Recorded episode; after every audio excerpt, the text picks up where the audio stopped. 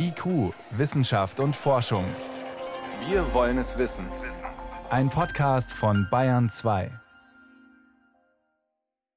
Die Weltgesundheitsorganisation tagt morgen. Die Frage ist, werden die Affenpocken zu einem ernsthaften weltweiten Problem?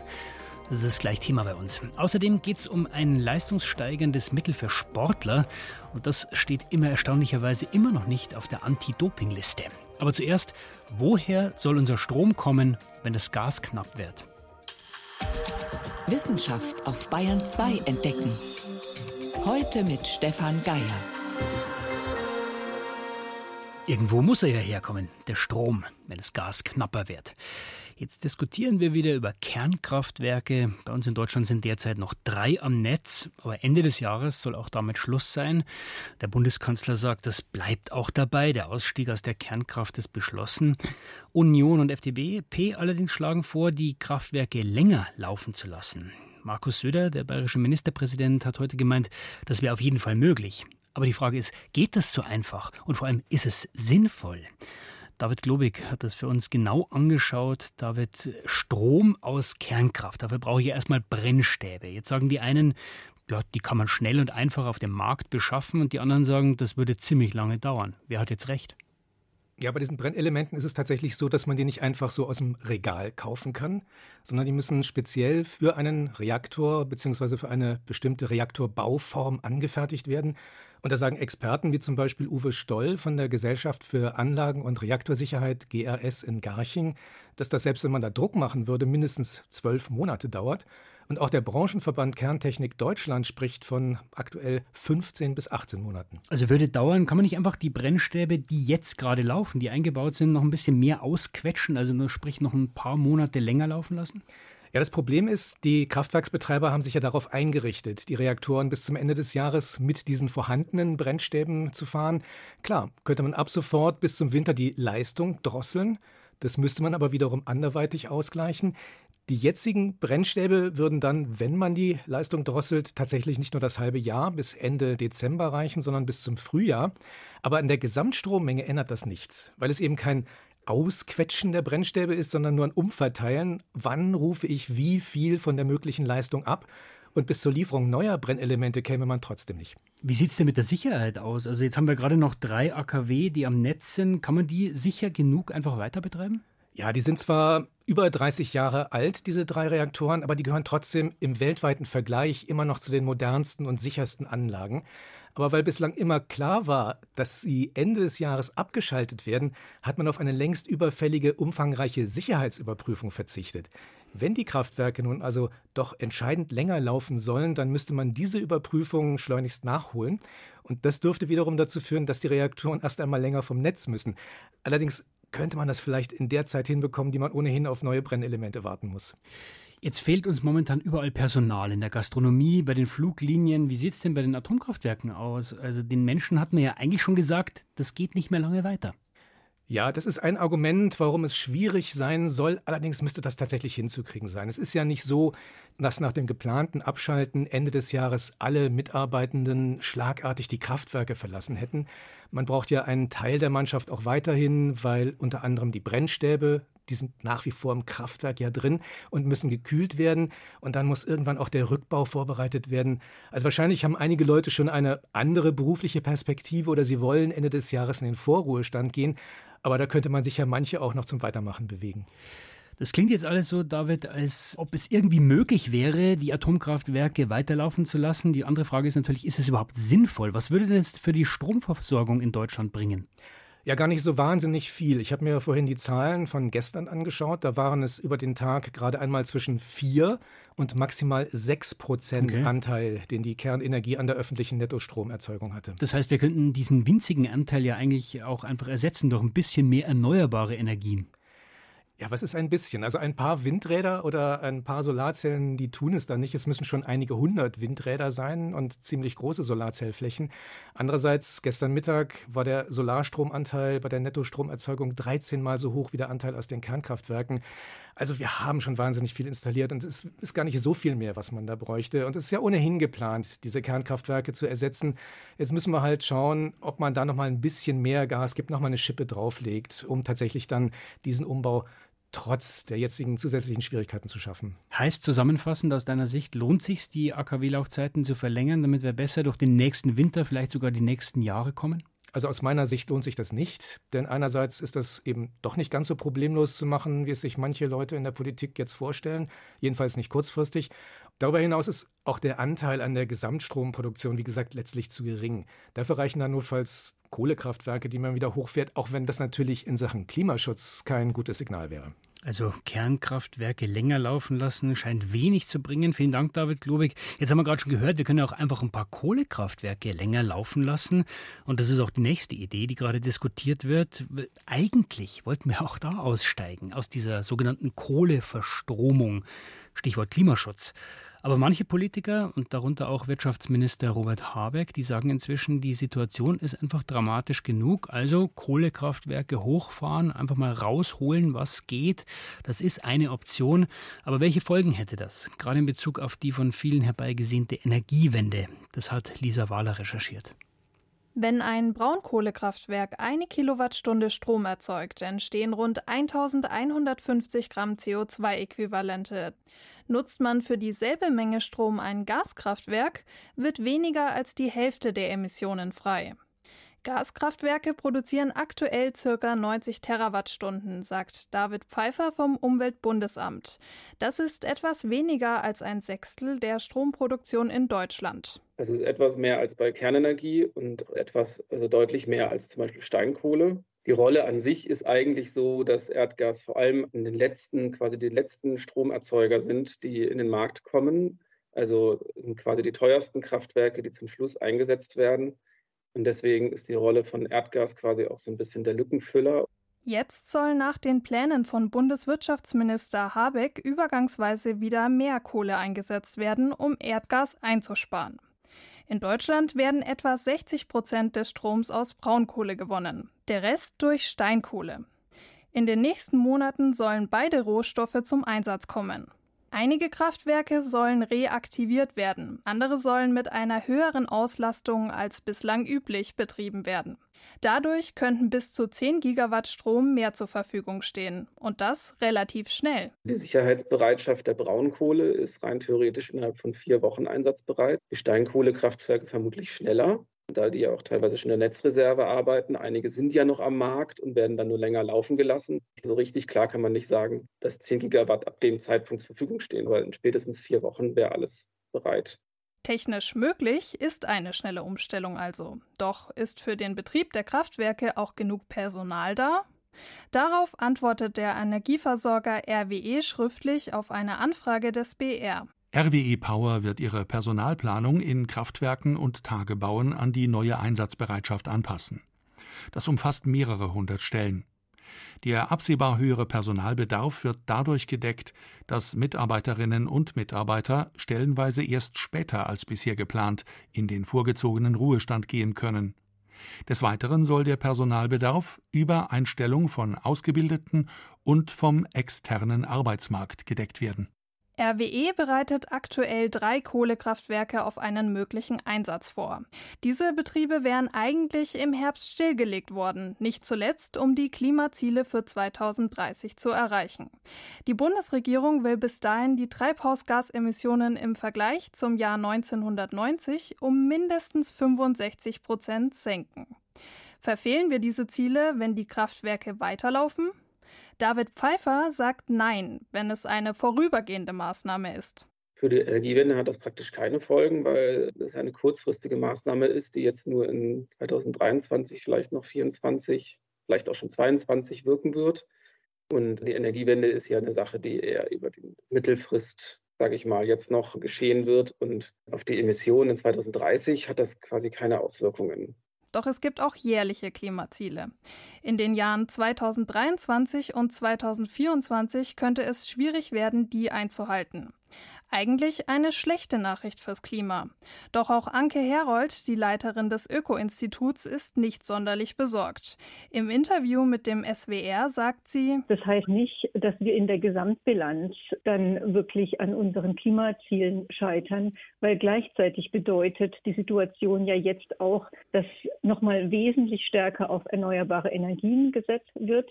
Die Europäische Union hat das Ziel für die Nutzung erneuerbarer Energien bis Ende des Jahrzehnts bereits von 40 auf 45 Prozent des gesamten Strombedarfs erhöht. Wenn das Gas noch knapper wird, könnten die erneuerbaren Energien in einigen Jahren sogar die Preise senken. Windkraft, Photovoltaik und Co liefern deutlich günstigeren Strom als fossile Energieträger. Bis dahin dauert es allerdings noch ein paar Jahre und bei weiteren Engpässen auf dem europäischen Markt könnten die Preise auch weiter steigen. Mehr Strom aus Kohlekraftwerken. Welche Folgen hat das für unseren Kampf gegen den Klimawandel? Lisa Wahler berichtete. Sie hören Bayern 2, jetzt ist es 18.15 Uhr. Bayern 2. Wissenschaft schnell erzählt. Und das macht heute an Kleinknecht. Ja, und Stefan, wir müssen nochmal über die Milben reden. Über die Milben. Am Montag haben wir erst über die Twitter-Milbe gesprochen und ja. über die Retweet-Milbe. Ja, aber es gibt tatsächlich 50.000 bekannte Arten und noch sehr viel zu entdecken. äh, unter anderem leben die in sehr ungewöhnlichen Lebensräumen, in den Nasenlöchern von Vögeln zum Beispiel, okay. aber auch auf deiner und meiner Gesichtshaut. Okay, ist mir noch nie aufgefallen. ja, die Dinger sind ja auch sehr, sehr klein, 0,3 Millimeter lang nur. In den Haarfollikeln im Gesicht, da leben die, fressen dort den Talg. Und jetzt haben Forscher zum ersten Mal das Genom dieser Milben vollständig untersucht. Und jetzt weiß man mehr, wie die so drauf sind, die Milben? Ja, es sind extrem einfache Organismen, zumindest die, die bei uns im Gesicht hocken, mit reduzierten Genen. Und weil diese Parasiten keine natürlichen Feinde haben und keine Konkurrenten, ähm, brauchen sie eben auch nicht so, ein Elabor äh, so eine elaborierte DNA. Sie haben winzige Beine, werden von ganz wenigen Muskeln nur angetrieben und überleben mit einem ganz kleinen Repertoire an Proteinen. Übrigens, nachts werden sie immer mal wieder kurz wach, um sich zu paaren. Motiviert mich auf jeden Fall, mich heute abends nochmal zu rasieren. ja, und jetzt geht es um die Herstellung von Medikamenten. Das ist ja prinzipiell eine gute Sache, aber ab und zu wird dabei auch die Umwelt verschmutzt. Ganz besonders betroffen sind die Flüsse. Weil Chemikalien und Bestandteile von Medikamenten erst ins Klo und dann ins Wasser kommen? Ja, und zwar nicht zu knapp. Forschende haben Wasserproben an mehr als 100 Standorten weltweit entnommen, also dort, wo Medikamente hergestellt werden, in mehr als 100 Ländern. Und das Ergebnis ist an vier von zehn Standorten. Da hat man besorgniserregend viele pharmazeutische Inhaltsstoffe in den Flüssen gefunden. Und es sind häufig nicht nur einzelne Stoffe, sondern oft ein Gemisch, das da übers Abwasser in die Flüsse gelangt. Und um welche Stoffe geht es da? Unter anderem sind da dabei Beruhigungsmittel, Antidepressiva, aber auch antimikrobielle Substanzen, Schmerzmittel und so weiter. Und das ist natürlich schlecht, weil zum Beispiel, wenn wir Menschen antimikrobielle Mittel übers Trinkwasser aufnehmen, dann kann das zu Antibiotikaresistenzen mhm. führen. Und bei den Fischen, da hat man festgestellt, wenn die Antidepressiva zu sich nehmen, dann verändern die ihr Verhalten, die werden leichtsinniger und werden so zur leichten Beute für ihre Fressfeinde. 100 Länder, hast du gesagt, wurden untersucht. Äh, Gibt es irgendwelche Hotspots? Wo ist es besonders schlimm? Also in Afrika südlich der Sahara, in Südamerika und in Südasien, da ist zum Beispiel ein Hotspot Lahore in äh, Pakistan, da war die Verschmutzung am stärksten. Und hier in Europa ist die Region rund um Tübingen besonders mhm. belastet. Dort werden einerseits Arzneimittel hergestellt, aber viel gelangt dort auch über Kliniken und die normalen Haushalte ins Abwasser. Und zum Schluss noch eine Meldung, die mit dem Wasser zu tun hat. Diesmal allerdings ein kleiner Lichtblick, auch wenn es am Anfang nicht so klingt. Es geht um die Unterwasserwelt, die sich momentan ja stark verändert. Wegen des Klimawandels? Ja, nicht nur. Auch durch die Überdüngung und zu viel Fischerei. Da verschwinden klassische Lebensräume im Mittelmeer zum Beispiel, die Seegraswiesen oder Korallenwälder und mit ihnen natürlich wichtige Lebensräume für Tiere. Forscher haben jetzt aber entdeckt, dass ausgerechnet Algen einen Zufluchtsort für diese Tiere. Und warum gerade die Algen? Ja, das hat die Meeresbiologen auch überrascht, denn man dachte, Algen sind nicht besonders artenreich. Aber vor der italienischen Insel Giglio haben sie Rotalgenteppiche entdeckt und darin Seesterne, Seescheiden, Seeigel, Muscheln, Moostierchen, teilweise sogar mehr Tiere und eine größere Vielfalt als in Seegraswiesen nebendran. Also, also das blühende Leben. Genau, und Forscher hoffen jetzt, dass die Tiere dort überleben, bis sich die Seegraswiesen oder die Korallenwälder erholt haben. Zumindest langfristig. Vielen genau. Dank an Kleinknecht für die Kurzmeldungen.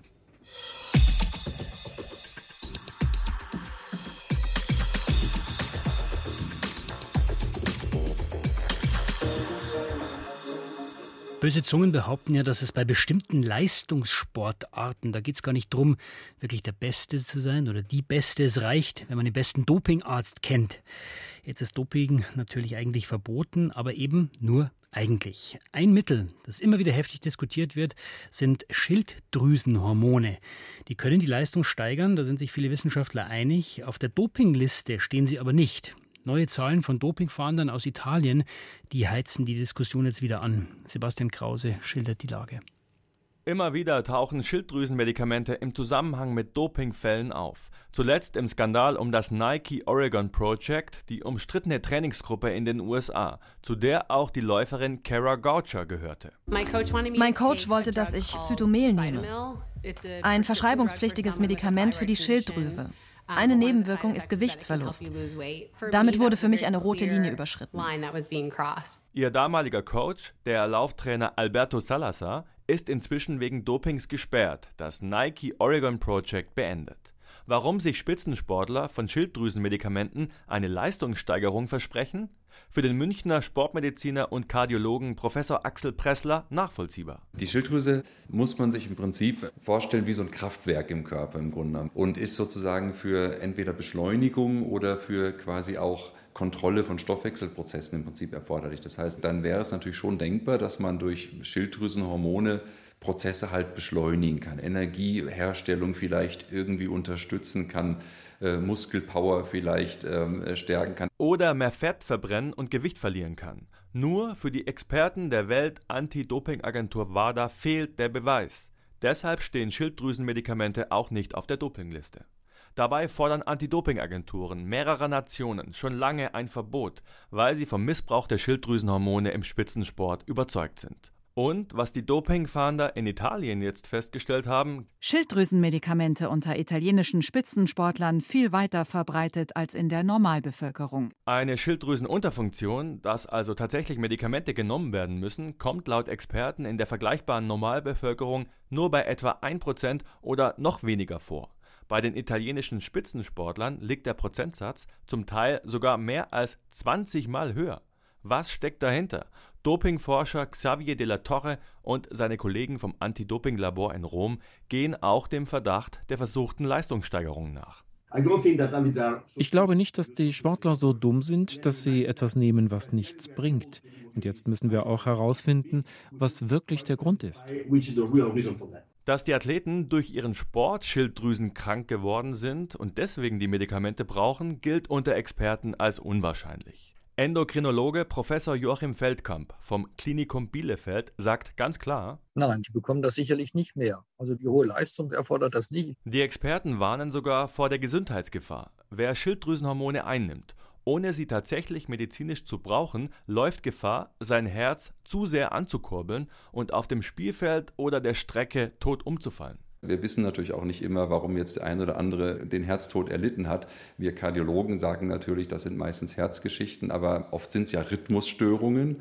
Und wenn man so dieses Szenario durchdenkt, äh, warum soll das nicht auch durch eine Überdosis von Schilddrüsenhormonen denkbar sein? Also ich würde das nicht ausschließen. Für Deutschland fehlen Zahlen zur Einnahme von Schilddrüsenmedikamenten komplett. Weder DOSB noch DFB und Anti-Doping-Agentur können Auskunft geben. Die NADA spricht sich aber dafür aus, Schilddrüsenhormone auf die Beobachtungsliste zu setzen. Das wäre zumindest mal ein erster und längst überfälliger Schritt. IQ, Wissenschaft und Forschung. Wenn Sie mehr wissen wollen, Hintergründe zum Programm von IQ finden Sie unter bayern2.de. IQ, Wissenschaft und Forschung. Montag bis Freitag ab 18 Uhr. Hohes Fieber, Abgeschlagenheit, wunde Stellen am ganzen Körper. Die Affenpocken sind auf dem Vormarsch. Das klingt relativ dramatisch, es sind aber bislang noch gar nicht sehr viele Fälle. In Deutschland sind es keine 500. Morgen tagt die Weltgesundheitsorganisation, die WHO. Experten beraten, ob die Affenpocken eine gesundheitliche Notlage mit internationaler Tragweite sind. Vor der Sitzung bringt uns Moritz Pompel nochmal auf den neuesten Stand. Moritz, wie ist die weltweite Lage bei den Affenpocken? Also die Fallzahlen, die sind weiter gestiegen. Seit Mitte Mai ging es ja rasant bergauf. Vorher war da immer so ein Grundrauschen. Es gab im Grunde nur wenige Fälle, vor allen Dingen in Afrika. Und seit Mitte Mai aber gibt es auf einmal 98 Prozent mehr Fälle als vorher. Es sind jetzt weltweit mehr als 2000 insgesamt in 40 Ländern. Und erstaunlicherweise die allermeisten davon, nämlich 84 Prozent, sind jetzt ein bisschen viele Zahlen, aber 84 Prozent in Europa. Und Deutschland ist da an dritter Stelle nach Großbritannien und Spanien. Und die Forschenden nehmen an, dass wohl Festivals ursächlich waren und sich dort dieses Virus verbreitet hat. Jetzt steht morgen die Sitzung an. Der Weltgesundheitsorganisation wird beraten, sind die Affenpocken eine gesundheitliche Notlage von internationaler Tragweite? Was heißt das genau? Das ist ein Notfallszenario mit der Idee, dass dann weltweit in allen betroffenen Ländern koordiniert vorgegangen wird, damit die Ausbreitung möglichst verhindert wird. Diese Notlage, die ruft die WHO aus, beziehungsweise direkt der Generaldirektor nach einer Beratung mit verschiedenen Expertinnen und Experten. Diese Beratung, die findet morgen weltweit statt. Und koordiniertes Vorgehen heißt, dass zum Beispiel Ärzte bei Verdachtsfällen konsequent untersuchen, dass im Labor auch konsequent getestet wird, dass Betroffene in Quarantäne gehen und dass es zum Beispiel auch, ähnlich wie wir es von Corona kennen, Reisebeschränkungen geben kann. Seit 2005 gibt es diese internationalen Gesundheitsvorschriften und seitdem wurde diese internationale Notlage sechsmal ausgerufen, unter anderem bei Ebola oder natürlich auch bei Corona. Jetzt kann man schon ein bisschen vorausschauen. Moritz, was erwartest du denn von dieser Sitzung? Also was wird wirklich rauskommen? Ich habe vorhin noch mal mit der WHO in Genf telefoniert und erstaunlicherweise, die wissen selber nicht, was dabei rauskommt. Denn diese Expertinnen und Experten, die diesem Gremium angehören, die sind eigentlich gar nicht von der WHO selber. Das sind beispielsweise Virologen auf der ganzen Welt. Die WHO glaubt trotzdem nicht unbedingt, dass es zu dieser Notlage kommen wird. Weil die Zahlen noch nicht so hoch sind? Das ist ein Grund, wobei die Affenpocken hätten im Grunde schon das Potenzial dazu, dass es eine Notlage ist, denn sie verbreiten sich weltweit. Aber die WHO sagt gleichzeitig, es gibt eben ein Ampelsystem und wenn man jetzt die Affenpocken plötzlich mit Corona auf diese rote Ampel setzt, dann könnte das für die Leute zu alarmierend wirken. Und eigentlich ist das eher der Grund, warum man denkt, es kommt nicht so weit. Man muss auch dazu sagen, wie du gesagt hast, die Affenpocken verbreiten sich relativ langsam. Sie betreffen vor allen Dingen bestimmte Risikogruppen. Da ist immer wieder von Männern die Rede, die Sex mit Männern haben. Es betrifft auch andere, aber trotzdem sieht man es hauptsächlich in dieser Gruppe. Und die Annahme weiterhin ist, dass man im Grunde in der Allgemeinbevölkerung ein relativ niedriges Risiko hat, sich anzustecken. Trotzdem, Stichwort alarmierend, möglicherweise heißen die Affenpocken bald nicht mehr Affenpocken. Auch das wird diskutiert. Vielleicht gibt es da früher ein Ergebnis, als dass man von einer Notlage spricht oder nicht. Denn es ist ja eigentlich falsch, von Affenpocken zu sprechen. Die Affen sind eigentlich nur ein Fehlwirt, sondern es wird vor allen Dingen über Nagetiere übertragen. Insofern will man auch von dieser Bezeichnung wegkommen, ja. Das heißt, man will nicht nur von dieser Art der Infektion jetzt ablenken und wieder einen neuen Namen geben. Nee, das nicht. Es geht tatsächlich rein äh, darum, dass man sagt, eigentlich ist es unfair, von den Affenpocken zu sprechen. Zum Schluss noch Stichwort Impfung. Gibt es da bereits Empfehlungen? Also die STIKO hat ihre Erklärung dazu abgegeben und zwar empfiehlt sie die Impfung speziell in zwei Fällen. Einmal als Postexpositionsprophylaxe, also wenn jemand in Kontakt war tatsächlich mit einem Erkrankten, dann kann man die Impfung innerhalb der ersten 14 Tage geben, um den Symptomen zuvorzukommen. Und das zweite ist tatsächlich eine Indikationsimpfung, also für Risikopersonen, zum Beispiel Männer, die Sex mit Männern haben, aber auch Gesundheitspersonal, was im Labor beispielsweise mit Proben zu tun hat. Ganz so weit ist es noch nicht mit der Empfehlung. Es läuft gerade noch ein Stellungnahmeverfahren, aber vermutlich wird es dabei bleiben. Morgen beraten Experten der Weltgesundheitsorganisation über die Affenpocken, wie die Lage momentan ist. Moritz Pompel hat uns auf den aktuellen Stand gebracht. Danke dafür. Gerne. Und soweit war es das von IQ für heute. Im Studio war Stefan Geier.